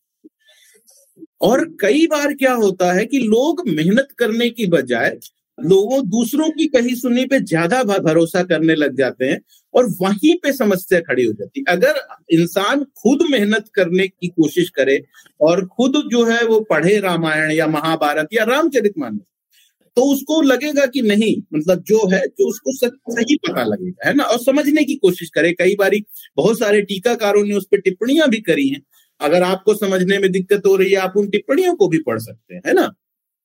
तो या किसी गुरु के संरक्षण में पढ़ सकते हैं, जिसको उस साहित्य का ज्ञान है, जिसने उस साहित्य को पढ़ा है। और उसके अलावा एक और चीज़ मैं कहूँगा कि जो भी लिखा है इन साहित्यों में, वो कई हज़ार साल पहले के समाज के बारे में समाज भी बदल गया है। तो आज के मोरल स्टैंडर्ड से अगर आप उस समय की चीज़ को जज करोगे, ये भी ठीक नहीं। है ना कि आज के मोरल स्टैंडर्ड थोड़ा डिफरेंट है, आज की लाइफ डिफरेंट है, आज की लाइफ स्टाइल डिफरेंट है है ना? आज का समाज बदला हुआ है। अब उसको आज के स्टैंडर्ड से अगर आप पास्ट की चीज़ों को जज करोगे तो वो भी ठीक नहीं अब जैसे कि भाई वहाँ पे भाई कन्या लड़की का हरण कर लिया और उससे विवाह कर लिया। उस समय में ऐसा कॉमन प्रैक्टिस थी, बहुत लोग करते थे, क्षत्रियो में ये बहुत ही कॉमन था। आज की डेट में नहीं होता ऐसा कि आप लड़की भगा, उठा के ले गए और उसकी शादी कर ली। और यू कांट यूज़ दैट कि देखो, वहाँ पे भी तो ऐसा हुआ था, भीष्म ने भी तो अंबिका अंबालिका को उठा लिया नहीं, आप उस समाज में, वहाँ पे वो वैसी चीज़ प्रचलित थी। उन्होंने उस समय जो किया, उस समय के रूल्स फॉलो कर रहे थे ना वो। रूल्स ब्रेक नहीं करे उन्होंने। ब्रेक करे जिन्होंने जब ब्रेक किया तो उनको पनिशमेंट मिला। ऐसा भी है ना? कि अब बोले कि भाई द्रौपदी के साथ देखो क्या हुआ। लेकिन जिन्होंने द्रौपदी के साथ जो किया, उनको पनिशमेंट मिला। तो ऐसा नहीं है कि गलत नहीं होता था। गलत होता था और हर चीज़ जो आज भी सही गलत होता है, तभी भी सही गलत होता था। लेकिन जो साहित्य हमें मैसेज देना चाहता है, वो ये देना चाहता है कि भाई गलत मत करो। गलत का परिणाम बुरा होता। सही करो, सही का परिणाम अच्छा होता है। एसेंशियली सिंपल में यही बात सिखाना चाहते हैं। मोरालिटी सिखाना चाहते हैं। हमको एथिकल बिहेवियर सिखाना चाहते हैं। हम देखते हैं कि पुराणों में और विज्ञान में एक तार जुड़ा मिलता है। तो इस बात को आप कैसे देखते हैं? अभी बहुत सारी इंटरेस्टिंग चीज़ें हैं। जैसे जब मैं महाभारत पढ़ता हूँ और कई बार ये होता है कि मैं दोबारा पढ़ रहा हूँ या तिबारा पढ़ रहा हूँ तो मुझे कुछ ऐसी नई चीज़ मिलती है जो मैंने भी पहले नहीं पढ़ी होती या ध्यान नहीं दी होती। बड़ा साहित्य है ना? तो कई बार आप ध्यान नहीं देते हो कोई चीज़ आप किसी और चीज़ माइंड में पढ़ रहे होते हो किसी और फोकस से पढ़ रहे हो। तो अभी रिसेंटली एक कन्वर्सेशन मैंने आ, मुझे मिला जहाँ पे भृगु ऋषि और भारद्वाज ऋषि आपस में बात कर रहे हैं और वहाँ पे भृगु ऋषि भारद्वाज ऋषि को बोल रहे हैं कि पौधों में जीवन होता है। और वो पंच तत्वों के हिसाब से कि भाई क्षित जल पावक गगन समीरा कैसे पौधे इन सब का एक डेमोन्स्ट्रेशन देते हैं कि उनमें ये पाँचों तत्व हैं। और उनमें जीवन है। और ये डिटेल्ड एक डेढ़ पेज का कन्वर्सेशन है। ऐसा नहीं है कि जस्ट उन्होंने एक लाइन बोल दी और निकल गए। फिर मैंने सोचा यार हमें तो बताया जाता है कि इसकी खोज बहुत बाद में करी जगदीश चंद्र बसु जी ने। आ, तो और उसमें डिटेल में है ये। तो अब ये कहाँ से ये डिस्कनेक्ट कहाँ से आया? कब लोग भूल गए और कब लोगों ने रिडिस्कवर किया। या ये जो था, वो कितना था, कितना सही है, कितना गलत है? अगर तुम उस सोच में जाओ तो दो तरीके होते हैं यार एक चीज़ को देखने के। एक होता है कि विज्ञान और एक होता है technology science and technology right तो अगर आप साइंस बोलो तो साइंस होता है एक थियोरिटिकल नॉलेज टेक्नोलॉजी होता है you are adopting that science into something meaningful right कि आपको पता है कि भाई रिफ्रैक्ट मिरर से रिफ्रैक्शन होता है। बट आपने उसको एक कांच में गढ़ के अगर लटका दिया तो वो आप उसको भी यूज़ करने लग गए, है ना? आपको तो साइंस तो रही होगी। क्योंकि जितना डिटेल में उन्होंने डिस्क्राइब की है चीज़ें बहुत सारी साइंस मतलब जानकारी थी। ये तो उस पुस्तक, उन पुस्तकों को पढ़ के हमको पता लगता है। और जब आप पढ़ोगे तो आपको पता लगेगा कि इतना डिटेल में उन्होंने लिखा है तो उनको पता था कि भाई विंड कैसे वर्क करती है राइट फायर कैसे वर्क करती है राइट फायर के इतने प्रकार बताए हैं उन्होंने, पानी के अंदर भी आग बताई है, बड़वानल राइट तो उनको ये सब की जानकारी थी। अब उन्होंने उस जानकारी को यूजफुल टेक्नोलॉजी के रूप में कितना यूज़ किया, कितना नहीं किया, इस चीज़ को प्रूव करना बहुत कठिन है। लेकिन अगर आप देखो तो बहुत जगह बहुत सारी चीज़ें उन्होंने यूज़ भी करी। जैसे कि अब तीर है। तीर कैसे आया होगा? राइट पहले उन्होंने भाला बनाया होगा। फिर बोले, ये भाला तो ऐसे लेके जाना पड़ता है। बोले, क्या करें? बोले, एक काम करते हैं, हम धनुष बनाते हैं और उससे इसको प्रोजेक्ट करते हैं। फिर पता लगा, यार, ये भाला तो बहुत हैवी है इसको धनुष से कैसे प्रोजेक्ट करें इतना? मतलब उन्होंने धीरे धीरे आइट्रेशन करके उन्होंने करा तो धनुष बाण का एग्जिस्टेंस ही है कि भाई they also knew how to use their knowledge into something practical and useful और कई बार क्या होता है कि लोग, जैसे मॉडर्न वर्ल्ड में अगर मैं लोगों से साइंटिफिक जो बहुत ज़्यादा साइंस साइंस की बात करते हैं, अगर मैं उनसे डिबेट करूँ तो बहुत सारे लोग बोलते हैं कि भाई modern times are much more advanced than ancient times और मेरा उनसे ये मानना होता है कि ऐसा ज़रूरी नहीं है। हमारा जो प्रोग्रेस है वो ज़रूरी नहीं है लीनियर हुआ हो। इनफैक्ट हमारे साहित्य के हिसाब से ये साइक्लिकल है। चीज़ें आती जाती रहती हैं अच्छा और बुरा वक्त आता जाता रहता है। समय गोल गोल घूमता है। समय सीधा लाइन में नहीं घूमता है। और अगर तुम देखो तो हमको इस चीज़ के बहुत सारे एविडेंस मिलेंगे कि we will find civilization which were older than some other civilization but they were much more advance right Like Romans were much more advanced than Ottomans who preceded Romans. Correct? In terms of the life and the social structures and all. मतलब लोग हड़प्पा मोहनजोदड़ो की खुदाई में planned cities बनाते हैं और हमारे यहाँ गुड़गांव अभी तक प्लैंड नहीं बन पाए राइट बैंगलोर में ट्रैफ़िक जैम को लोग फंसे हुए हैं। सो so, हड़प्पा में लोगों को पता था how to plan your cities right how do you need roads and all हमें खुदाई में पता है। इसका एविडेंस है हमारे पास। बट मॉडर्न टाइम्स में हम देखते हैं कितना केओस है। तो ज़रूरी नहीं है कि हर चीज़ लीनियर हो everything is in straight line तो देर इज़ ए पॉसिबिलिटी कि, और दूसरी चीज़ ये होती है कि आपने जो मॉडर्न डेफिनेशन ऑफ़ प्रोग्रेस क्या है? हम थैली बना लिया हमने। राइट पॉलिथीन यूज़ बना लिया हमने। या हमने फॉसिल फ्यूल यूज़ करना चालू कर दिया। राइट उसका क्या हमको आउटपुट निकला? उसका आउटपुट के जो कॉन्सिक्वेंसेज है, उसी के लिए तो लोग क्लाइमेट रैली करते रहते हैं। उसी के कॉन्सिक्वेंस तो हम भुगत रहे हैं। तो क्या पता कि हो सकता है हमारे इंसिस्टर्स को पता था कि भाई motor car will destroy the world इसलिए उन्होंने घोड़े को चुना। घोड़े को चुना तो आपकी जो फ़ूड चेन है वो भी प्रोटेक्टेड है। क्योंकि आप घोड़ा पाल रहे हो तो आप घास भी उगाओगे। Correct what I am trying to say there the whole concept of dharma was about sustainability जो सस्टेनेबल है, जो आपको मतलब your first duty is preservation, self-preservation, right? Self-preservation, environment और सस्टेनेबिलिटी क्यों बोलते हैं कि भाई आपको पुत्र होना चाहिए या पुत्री होनी चाहिए संतान होनी चाहिए क्यों आप मर जाओगे आपकी कोई संतान नहीं होगी तो दुनिया तो खत्म हो जाएगी ना कुछ जनरेशन बाद So everything or most of these concepts are about sustainability. How to live sustainable uh, in a sustainable way. In fact, Mahabharat में बहुत ही सुंदर कहानी है कि जब ये लोग जंगल में रह रहे होते हैं पांडव लोग, और पांडव लोग जैसा कि टीवी सीरियल में दिखाया गया कि छह लोग जा रहे हैं, वैसा नहीं था। They use to travel with lot of entourage because इनके साथ जो हस्तिनापुर और इंद्रप्रस्थ के बहुत सारे लोग थे, जो इनको फॉलो करके इनके साथ जंगल में रहने थे तो इनके साथ बहुत सारे लोग थे। और इनके खाने पीने का सारा अरेंजमेंट जो था, वो ये लोग ही करते थे। और तो एक दिन युधिष्ठिर के स्वप्न में एक हिरण आया कि आप लोग के यहाँ रहने से हमारी जनसंख्या कम हो गई है। तो मेरी आपसे विनती है कि आप कहीं और चले जाइए और जब हमारी जनसंख्या वापस से बढ़ जाएगी तो आप आ जाइएगा। And this is why this chapter is there in the book TV serial में तो चैप्टर नहीं दिखाया गया तुम्हें। क्योंकि टीवी सीरियल वालों को लगा कि वो एक एंटरटेनिंग स्टोरी अगर सुनाना है तो ये चैप्टर उतना इंपॉर्टेंट नहीं है। It doesn't change anything in significant way in the entire scheme of things but Ved Vyas को लगा कि ये इंपॉर्टेंट इन चैप्टर है to keep it in the book correct because this chapter is telling us the message It is teaching us a lesson.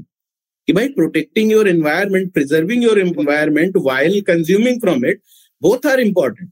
If you only keep on consuming from your environment, you will destroy it at one uh, someday. And which is what we are facing today in modern times. So maybe those guys were wiser than us.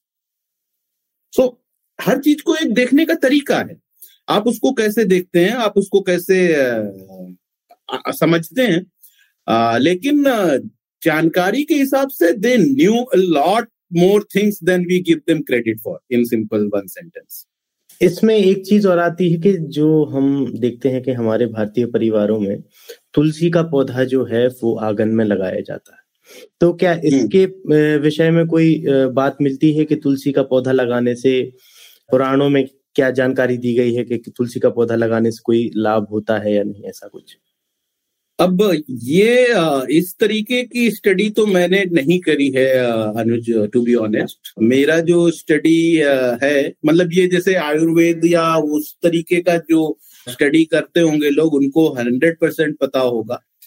But पौराणिक महत्व जो है तुलसी का, वो अगर शिव पुराण पढ़ेंगे लोग तो उसमें कहानी मिलती है। कि तुलसी का की उत्पत्ति कहाँ से हुई और वो शालीग्राम से क्या एसोसिएशन है? कैसे बेसिकली एक वृंदा और जलंधर की कहानी है और फिर उसके बाद एक तुलसी शालीग्राम की कहानी है। तो उसमें अगर तुम शंखचूड़ और तुलसी की कहानी है, जिसमें शंखचूड़ को विष्णु जी मतलब शंखचूड़ के मारने में हेल्प करते हैं और उसके बाद तुलसी विष्णु जी को श्राप दे देती है कि तुम पत्थर के हो जाओगे। और उसकी वजह से वो शालिग्राम पत्थर बन गया, उनका गंडकी नदी जो है, वो तुलसी का एक रूप है। और शालिग्राम पत्थर जो है वो विष्णु जी का रूप है। तो मतलब पौराणिक कहानी के हिसाब से तो ऐसा कहानी शिव पुराण में बहुत डिटेल में है अच्छी कहानी। कभी हम लोग ये भी कहानी करेंगे अपने ऐप में डालेंगे ताकि लोगों को पता लगे बहुत सुंदर कहानी तो उस तरीके का तो मैं बता सकता हूँ लेकिन आ, मतलब इसका कोई आयुर्वेदिक महत्व है या कोई इसका वैसा है वो मुझे उस, उस बात की इतनी जानकारी नहीं है तो मैं ज़बरदस्ती बना के बताने की कोशिश नहीं करूँगा। अभी एक सोशल मीडिया जब हम देखते हैं तो एक मीम कल्चर बहुत ज़्यादा बढ़ चुका है और हर चीज़ अब इवन सीरियस बातें भी मीम के तरीके से तरह और कही कही जाती हैं। तो एक मीम बहुत चलता है जो हमारे पुराणों से भी जुड़ा हुआ है। रावण में लाख बुराइयाँ थी, लेकिन उसने फला फला नहीं किया या फिर उसने ऐसा नहीं किया। तो कई कई लोग आजकल देखते हैं कि जय लंकेश और और एकदम वो रावण को अपना हीरो देखकर चलते हैं। तो इस पर क्या दिया गया है पुराणों में? अब, देखो दो अलग अलग बातें कही तुमने, ठीक है? दोनों सेम नहीं है। अब वो मीम और चुटकुला कहना एक अलग चीज़ है और दूसरा चीज़ है रावण को हीरो मान के चलना। तो एक आप जेस्ट में कॉमेडी में कोई चीज़ कह दें, मैं उसको उतना ज़्यादा ध्यान नहीं देता हूँ या उस पर उतना मुझे फ़र्क नहीं पड़ता है। हर आदमी को हर चीज़ कहने सुनने सोचने का अधिकार आ, लेकिन जब आप रावण को या दुर्योधन को या कर्ण को या इन लोग को हीरो बनाने लगते हो तो उसमें मुझे एक समस्या है। और वो समस्या ये है कि ज़्यादातर टाइम ये होता है कि आप अपने हीरो जैसा बनना चाहते हो। तो अगर आप रावण को हीरो बना रहे हो और आप somewhere in your subconscious Ravan जैसा बनना चाहते हो तो ये समाज तन की ओर ही ले जा सकता है। इस ये समाज को उत्थान की ओर नहीं ले जा सकता तो मेरा विचार ये है कि जो कलयुग जब मैं लोगों को ऐसा कहते हुए देखता हूँ तो मुझे लगता है हाँ कलयुग आ गया है। आ, ये मेरे लिए एविडेंस हो जाता है कि हाँ हाँ बिल्कुल सत्य है। कलयुग में ही जी रहे हैं हम लोग। इसमें कोई डाउट अगर था तो ये लोग मुझे उस डाउट को हटा देते हैं ऐसा बोल के। और रावण में लाख बुराइयाँ थी हंड्रेड परसेंट थी लेकिन उसने कभी प्लेन में सुसु नहीं किया था। ऑफकोर्स नहीं किया था क्योंकि वो मतलब पुष्पक प्रॉपर टॉयलेट यूज़ करता होगा यू नेवर नो तो, आ, तो जो भी है कि बोलते हैं रावण में लाख बुराइयाँ थी लेकिन उसने एक्स वाई जी चीज़ नहीं उसने फ़ोन पे कभी किसी को डीएम नहीं भेजा था इंस्टाग्राम में। अरे नहीं भेजा था क्योंकि उसके टाइम में इंस्टाग्राम था ही नहीं ना। और वो डीएम क्यों भेजता? वो तो सीधे उठवा लेता था ना। रावण तो रावण था मतलब why would he waste time in sending DMs DM वो लोग भेजते हैं जो मतलब खाली बैठे होते हैं। रावण को मतलब रावण आधी ज़िंदगी तो युद्ध लड़ा, और उसके बाद बची हुई ज़िंदगी उसने पूरा अपने व्यसनों में गुजार दिया, उसको इंस्टाग्राम थोड़े यूज़ करना था। एक चीज़ जैसे मैंने जब महाभारत पढ़ना शुरू किया या जब मैंने महाभारत खरीदी और मैं रखा उसको, तब मेरी जीवन काफ़ी बदला। लेकिन हमारे समाज में एक भ्रांति बहुत अधिक रूप से व्याप्त है कि महाभारत जो है वो घर में नहीं रखी जाती। इससे आपका जीवन पर असर पड़ सकता है, बुरा असर खासतौर से।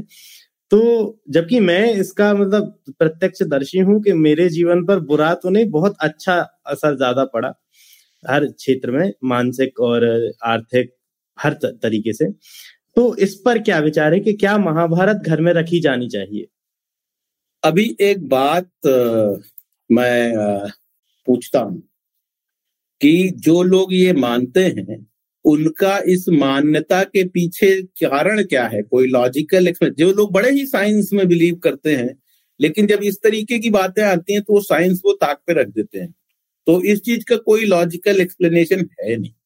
आ, बहुत सारे लोग बोलते हैं कि भाई परिवार में झगड़े होते हैं। मैंने कहा क्यों ऐसे होते हैं? क्योंकि महाभारत एक पारिवारिक झगड़े की कहानी है। हमने कहा आप तो वैसे भी न्यूक्लियर फैमिली में रह रहे हैं। परिवार में अगर देखो तो युधिष्ठिर के लिए उसके चारों भाई मरने को तैयार थे। दुर्योधन के लिए उसके निन्यानवे भाई लिटरली मर गए। करेक्ट तो एक वो तरीका भी है देखने का। सो पॉइंट ये वो नहीं है कि, और दूसरी चीज़, हर हर कहानी में कुछ भी होता है तो क्या वो आपको किताब अपने घर में रख लोगे तो वैसे ही आपके साथ होने लगेगा जैसा उस कहानी में हो रहा है। ऐसा तो नहीं है ना? तो और दूसरी चीज़ ये है कि महाभारत को पांचवा वेद बोला गया। राइट महाभारत को पांचवा वेद बोला गया, और ये बोला गया कि इसमें बाकी चारों वेदों का ज्ञान है, इस पाँचवें वेद में। ऐसे ज्ञान की चीज़ को अगर आप बोले कि इसको हम घर पे रखेंगे, पढ़ेंगे तो हमारी लाइफ खराब हो जाएगी। ये तो बहुत ही मूर्खता वाली बात है। इनफैक्ट लाइफ अच्छी होगी। ये वही ग्रंथ है जिसके अंदर भगवत गीता है। ये वही ग्रंथ है जिसके अंदर विदुर नीति है। ये वही ग्रंथ है जिसके अंदर भीष्म नीति। अगर आप विदुर नीति, भीष्म नीति पढ़ोगे और कणिक नीति पढ़ोगे और उसके बाद आप चाणक्य नीति पढ़ोगे, आपको लगेगा कि चाणक्य भी यही किताब पढ़ रहे थे। करेक्ट? ये वही ग्रंथ है जिसके अंदर पराशर गीता है। ये वही ग्रंथ है जिसके अंदर व्याध गीता है। इतना सारा ज्ञान है इस पुस्तक के अंदर, और तुम बोल रहे हो कि ये पुस्तक घर में रखने से आपको नुकसान होगा। तो ये तो सोच, पता नहीं मतलब कहाँ से उपजी है। इनफैक्ट मेरी माता जी भी बता रही थी कि उनकी ग्रैंड मदर मना करती थी कि महाभारत किताब मत रखो।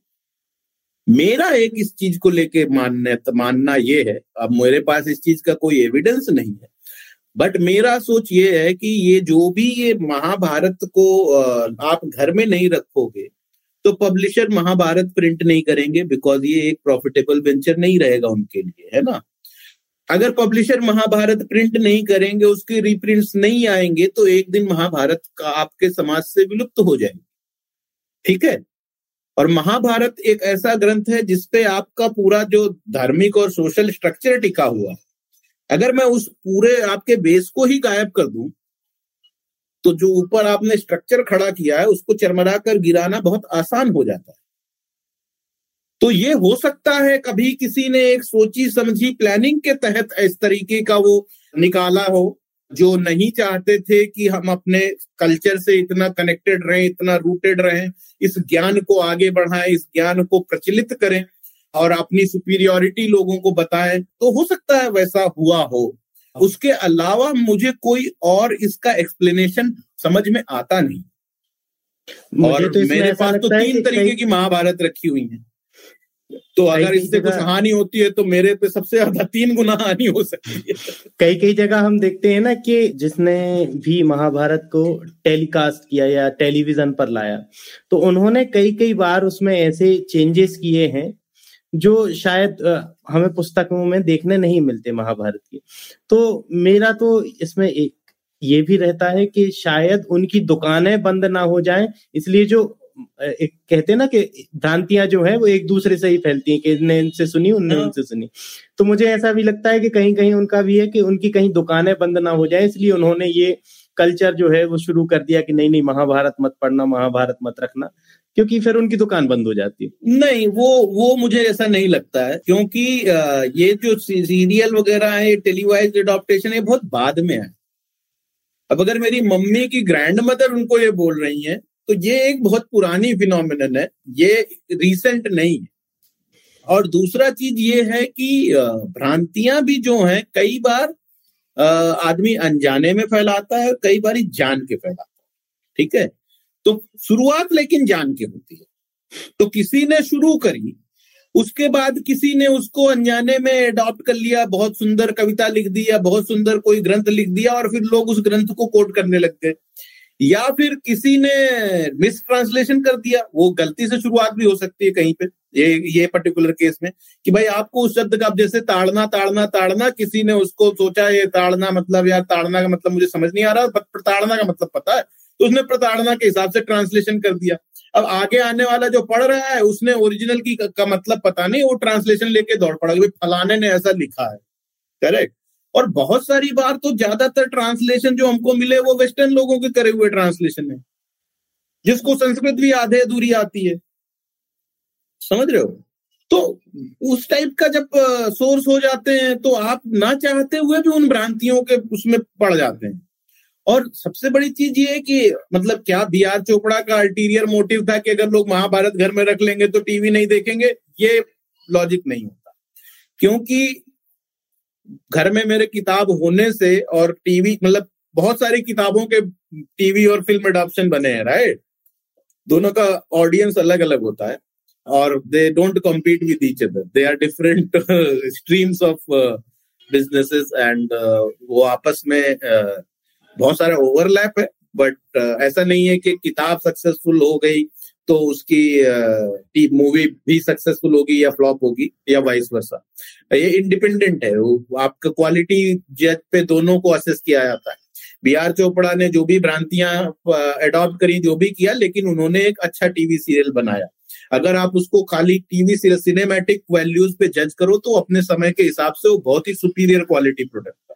वैसे प्रोडक्ट हमारे टीवी पे नहीं आते थे, वैसे प्रोग्राम हमारे टीवी पे नहीं आते थे। और इसलिए वो पॉपुलर हुआ, क्योंकि वो अच्छा बनाया था, है ना? और उन्होंने अच्छा टीवी सीरीज़ बनाया था। वो अच्छा धर्म ग्रंथ नहीं बना रहे थे, वो संस्कार टीवी नहीं बना रहे थे करेक्ट उनका ऑब्जेक्टिव अलग समस्या उनकी है जो ऑडियंस उसको ही सही मान के फिर उस पर दौड़ जाते हैं। नहीं, मैं तो टीवी में देखा था, यही है। नहीं! B R Chopra is not an authority on Mahabharata neither is Rahi Masoom Raza अगर आपको महाभारत पे डिबेट करनी है तो आपको महाभारत ही पढ़नी चाहिए। अदरवाइज़ फिर आप डिबेट मत करो। आप उसको कंज्यूम करो वाइज एंटरटेनिंग जैसे आप कोई भी पिक्चर देखते हो सिनेमा देखते हो, देखो। अब जैसे बहुत सारा हिस्टोरिकल फिक्शन आता है है ना? थ्री हंड्रेड मूवी आई, क्या एग्जैक्टली exactly वैसा ही हुआ था? नहीं, वो तीन सौ स्पार्टन्स के अलावा और भी आर्मी थी वहाँ पे। मतलब तो और पर्सियंस जिस तरीके के जितने बड़े विलन दिखाए गए, इतने बड़े विलन नहीं थे। तो जो टीवी में दिखाया जाता है ज़रूरी नहीं है वो लाइक जूलियस सीजर के बारे में हमको दिखाया कितना ग्रेट आदमी। जूलियस सीजर तक क्यों जाते हैं? हमने अभी टीवी देखेंगे तो हम तो यही बोलेंगे ना कि चर्चिल बहुत महान था। उस पर मूवी बनाई उसको ऑस्कर तक मिल, मिल रहा है है ना? कि उसने ही दुनिया को बचा लिया नहीं तो दुनिया ही तबाह हो जाती। बट एक हिंदुस्तानी आदमी के पर्सपेक्टिव से पूछो जो उस समय था जब चर्चिल थे वो तो गालियाँ ही देता होगा ना चर्चिल को कि भाई इसकी वजह से लाखों लोग मर रहे हैं। तो जस्ट बिकॉज़ किसी ने टीवी बना दिया ज़रूरी नहीं है ना कि वही सही है। तो वो भी एक नज़रिया की बात होती है कि आप में इतना समझ होना चाहिए कि आप वो डिफ्रेंशिएट कर सकें कि महाभारत टीवी सीरियल महाभारत नहीं है वो एक टीवी सीरियल हमने चर्चा की कि जो भ्रांतियाँ हैं वो समय समय पर हमारे पास कहीं ना कहीं किसी ना किसी सोर्स से आती रही। तो ऐसी कौन सी सबसे ज़्यादा प्रचलित भ्रांतियाँ हैं, ऐसी कुछ भ्रांतियों के बारे में हमें बताएँ। बहुत सारी हैं एक्चुअली तो उसके लिए जब हमने इसको सोचना स्टार्ट किया इस सब्जेक्ट पे तो इतनी सारी भ्रांतियाँ मिली कि हमने मिथ बस्टर्स करके एक सीरीज़ ही स्टार्ट कर दी अपने आप में। तो अभी तक हमने उसमें 31 एपिसोड लॉन्च किए हैं उस सीरीज़ में। मतलब 31 भ्रांतियाँ तो हमारे ऐप में ही हैं, जिनको हमने बस्ट किया है महाभारत से रिलेटेड अभी हमने महाभारत के बियॉन्ड टच भी नहीं किया। मतलब रामायण वगैरह पे जाएँगे तो और भी निकल के आएँगी। बट इकतीस तो ऑलरेडी एपिसोड रिलीज़ हो चुके हैं। छत्तीस भ्रांतियों पे हम ऑलरेडी काम कर चुके हैं, जिनके बाकी के एपिसोड आगे और रिलीज़ करेंगे और हमारा प्लान है और सीज़न बनाने पड़ेंगे। क्योंकि जैसे जैसे हम इस टॉपिक पे और सोचते जाते हैं, हमको और भ्रांतियाँ मिलती जाती हैं। कई बहुत पॉपुलर होती हैं जो हमको पता होती हैं, जैसे कि द्रौपदी ने दुर्योधन पे हंसा था अंधे का पुत्र अंधा। इसलिए दुर्योधन ने द्रौपदी की कुरुसभा में इंसल्ट करी थी। तो ये बहुत पॉपुलर भ्रांति है, जैसे कि कर्ण के साथ बड़ा ही डिस्क्रिमिनेशन हुआ। बहुत पॉपुलर भ्रांति। एकलव्य अनदर वेरी पॉपुलर भ्रांति कि भाई एकलव्य के साथ द्रोणाचार्य ने ऐसा इसलिए किया क्योंकि एकलव्य गरीब, जंगली बच्चा था, कपड़े भी नहीं थे उसके बाद पहनने के। वही फ़ोटो दिखती है ना हमको। कहीं पे भी अगर देखो। लेकिन अगर तुम एकलव्य के बारे में स्टडी करो और महाभारत स्टडी करो, आपको समझ में आ जाएगा द्रोणाचार्य ने उसको क्यों मना किया। Eklavya was an ally of Jarasandh और Eklavya was not some poor random जंगल में रहने वाला बच्चा।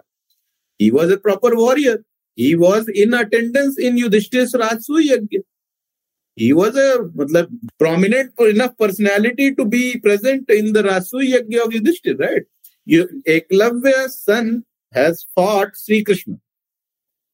जब रुक्मिणी का स्वयंवर है अगर आप हरिवंश पुराण पढ़ोगे तो उसमें है कि रुक्मिणी के स्वयंवर में एकलव्य का बेटा भी प्रेजेंट था जहाँ से श्री कृष्ण रुक्मिणी को लेके आ गए थे तो Eklavya was much older person he was probably a much more older and seasoned warrior जब उसने द्रोणाचार्य के बारे में सुना कि ये बहुत बढ़िया ज्ञान दे रहे हैं, दिव्यास्त्र वगैरह सिखा रहे हैं, अर्जुन की पॉपुलैरिटी सुनी होगी तो वो आ गया होगा कि भाई मैं और सीखता हूँ। That is good on him लेकिन आपका हस्तिनापुर किंगडम आपको फंडिंग दे रहा है, आपके कॉलेज को स्कूल को। और वहाँ पे आपका कोई एनिमी किंगडम का सेनापति पढ़ने आता है कि भाई मुझे वेपन सिखा दो ताकि मैं इसी किंगडम को हरा सकूँ तो आप नहीं सिखाओगे ना? तो महाभारत में जो लाइन है कि कौरवों को ध्यान में रखते हुए द्रोणाचार्य ने एकलव्य को शिक्षा नहीं दी। उसमें ये नहीं लिखा कि एकलव्य के कपड़े देख के या एकलव्य का जाति पूछ के या उस not nothing like that the single line that is mentioned in Mahabharata is कौरवों को ध्यान में रखते हुए द्रोणाचार्य ने एकलव्य को शिक्षा नहीं दी इसका एक ही मतलब निकाल सकते हो, अगर आप पूरा पढ़ोगे तो एकलव्य हिरण्य धनुष का पुत्र था Hiranyadhanu was a king of Nishad Eklavya was an ally of Jarasandh Jarasandh का साथी था वो जरासंध श्री कृष्ण के मतलब यादवों के दुश्मन थे, और यादव जो थे वो मतलब श्री विष्णुवंशी जो थे वो हस्तिनापुर के रिश्तेदार थे। कुंती वॉज़ श्री कृष्ण बुआ राइट तो उनका फैमिली रिलेशन था। तो हस्तिनापुर वाले क्यों अपने रिश्तेदार के दुश्मन को पढ़ाई कराएँगे? नहीं कराएँगे ना। अभी फंडिंग रुक जाती उनका स्कूल बंद हो जाता है अश्वत्थामा को फिर चावल का पानी पीना पड़ता फिर क्या करते तुम? तो को, कोई भी नहीं होगा मतलब ऐसा लॉजिकल नहीं है। और बहुत सारे ऐसे हैं जो अगर आप लॉजिकली भी सोचो तो बहुत सारी भ्रांतियाँ तो लॉजिक से ही आप बस्ट कर सकते हो। जैसे कि वो दुशासन के रक्त से द्रौपदी ने अपने बाल धोए। आप सोचो लॉजिस्टिकली पॉसिबल नहीं है वो कि एक भयानक युद्ध चल रहा है कई कई मीलों तक आर्मी है फैली हुई है जो आपस में लड़ रही है आपको मारने के लिए तीर चला रही है और भीम वहाँ उसका ऐसे में रक्त लेके भाग रहे हैं कई हज़ार कई माइल। क्योंकि तो द्रौपदी वहाँ ऐसा तो नहीं है कि बगल में खड़ी थी। द्रौपदी तक जाने के लिए उसको बहुत लंबा सफ़र तय करना पड़ेगा। तो उस समय क्या उसको मतलब कोई मारा नहीं, कोई रोका नहीं, कुछ नहीं। और फिर बाद में वो टाइम आउट करके चला गया मैं आऊँगा, कल अब बाकी का लड़ाई कर करूँगा। ऐसा नहीं है। मगर आप पढ़ोगे तो उसने दुशासन को मारने के बाद और भी युद्ध किया उसने। ऐसा नहीं है कि दुशासन को मारने के बाद बोला टाइम आउट अभी मैं जा रहा हूँ। तो वैसा नहीं है। तो ऐसा अगर आप दिमाग लगाओगे लॉजिकली सोचोगे तो बहुत सारी भ्रांतियाँ तो आप वैसे ही बस्ट कर सकते हो। बिना महाभारत पढ़े। और अगर आप पढ़ोगे तो सारी बस्ट कर सकते हो। लेकिन जिन्होंने नहीं पढ़ी, और एक रीजन है, मेरा एक उद्देश्य, क्यों ये मिथ बस्टर्स क्यों? किसी ने मुझसे भी पूछा था कि मिथ बस्टर क्यों? क्या तुम बोल रहे हो कि नया वर्जन इंफीरियर है, पुराने वर्जन मैंने कहा इट्स नॉट अबाउट इंफीरियर और सुपीरियर इंफीरियरिटी सुपीरियरिटी अलग चीज़ पे है। उसके कोई साहित्य को मैं उसके साहित्यिक क्रेडेंशियल्स पे जज करूँगा, है ना? लेकिन जब आप उसको एक धर्म ग्रंथ के रूप में देखोगे तो आपको सही कहानी पता होना ज़रूरी है। नहीं तो फिर आप मोरल लेसन जो है, वो गलत ले लोगे ना। फिर आप कर्ण को, रावण को राजा बना दो मतलब हीरो बना सकते हो ना। इसलिए जब आपके वो मिथ बस्ट होंगे, तब आप वो गलतियाँ नहीं करोगे ना, कि आपने रावण को हीरो बना दिया और आप उसके पीछे पड़ गए कि भाई ये जय लंकेश।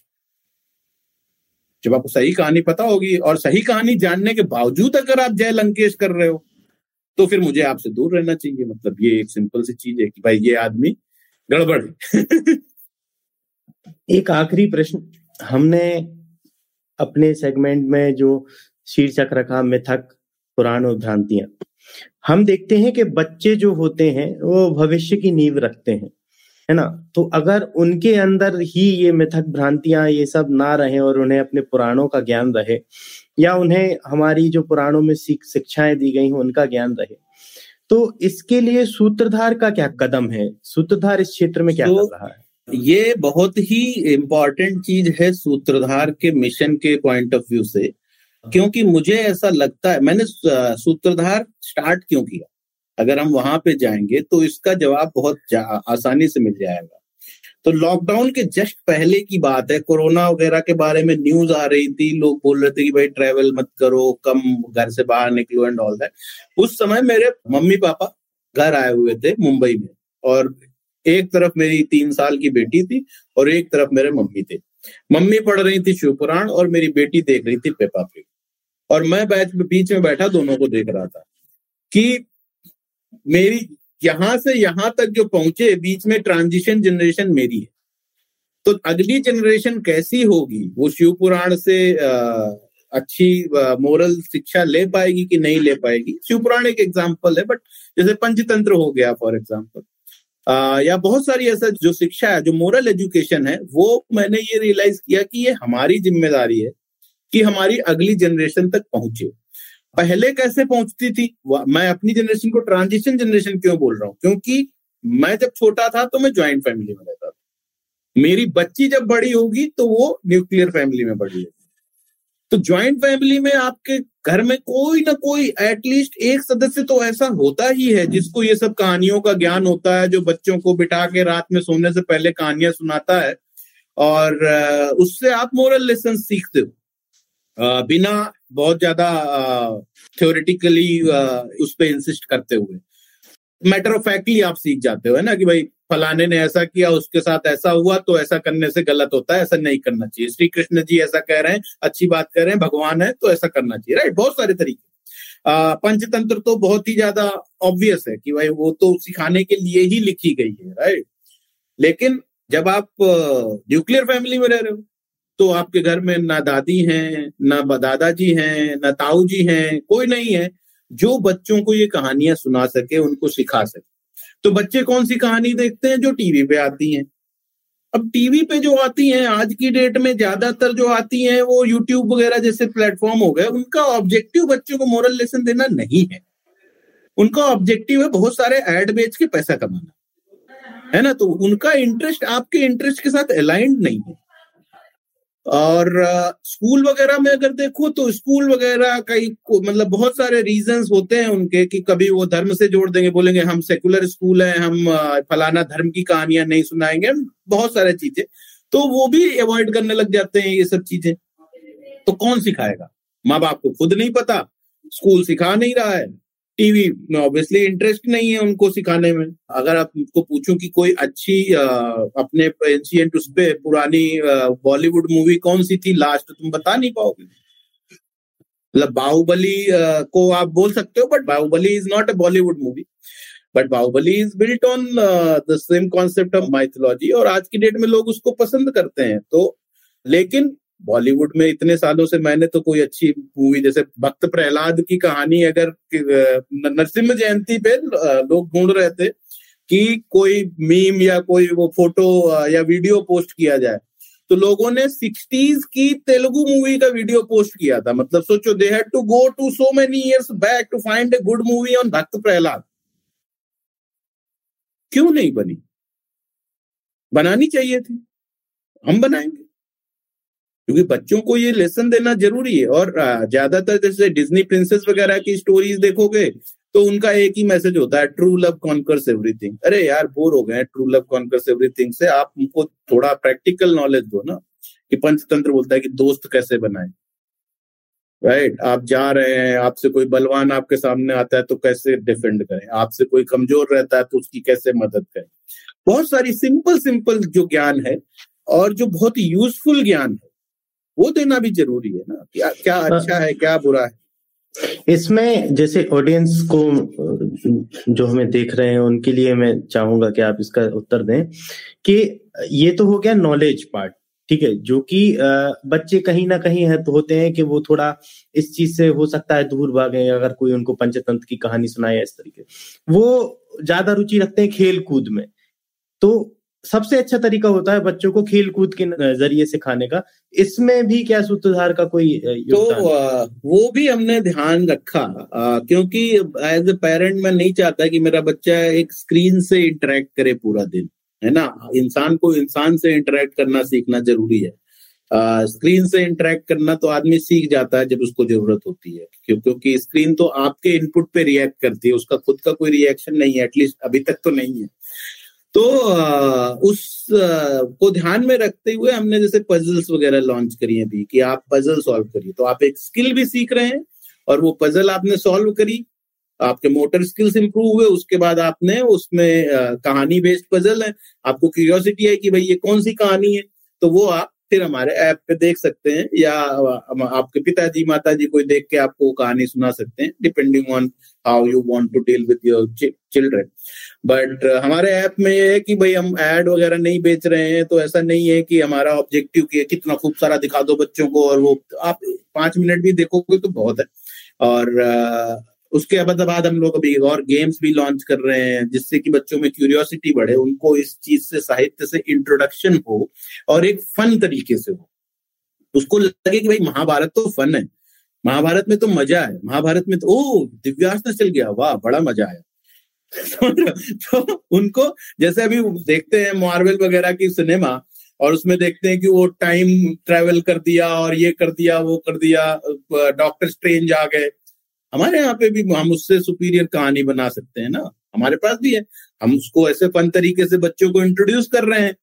तो वो खेलेंगे, हमारे गेम हम लॉन्च कर रहे हैं बोर्ड गेम अब वो बोर्ड गेम खेलेंगे तो उनको क्यूरियोसिटी होगी कि अर्जुन कौन है, भीष्म कौन है? राइट ये ब्रह्मास्त्र क्या होता है?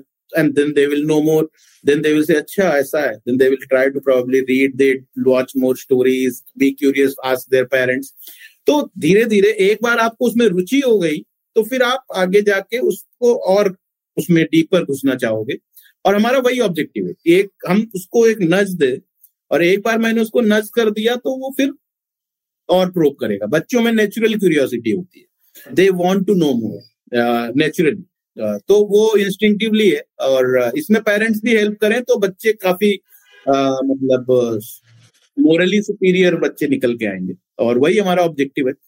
और मेरे तीन बच्चे हैं तो मेरा तो मोटिवेशन ही यही है कि I leave the world better place for my children than I have got और hopefully I be able to do something about it make an difference in this process और uh, लोगों का भी सपोर्ट मिल रहा है और अच्छा है जैसे जैसे लोग जुड़ते जाएँगे we will make this phenomenon much bigger and probably impact the world also why only India तो साथियों कही सुनी क्या आज का जो अंक था? वो मिथक, पुराण और भ्रांतियों से जुड़ा हुआ था। हमने इसमें गौरव तिवारी जी, जो सूत्रधार के फाउंडर हैं, उनसे कई सवाल किए। तो आशा है कि आपको, आपके मन में इन, इस विषय पर लेकर जो भी सवाल थे, उनका निवारण हम कहीं से भी कहीं तक कर पाए हों। इसी तरह से कल भी हमारा शाम सात बजे एक और सत्र है, और ये अब लगातार सूत्रधार कोशिश करेगा कि कहीं सुनी जो श्रृंखला है, इसमें शनिवार और रविवार को अलग अलग लोगों से हम जुड़ पाए और आपकी जो पुराणों से या माइथोलॉजी से जुड़े हुए जो भी सवाल हैं, उनके हम निवारण कर पाए। तो आज के लिए इस सत्र में इतना ही।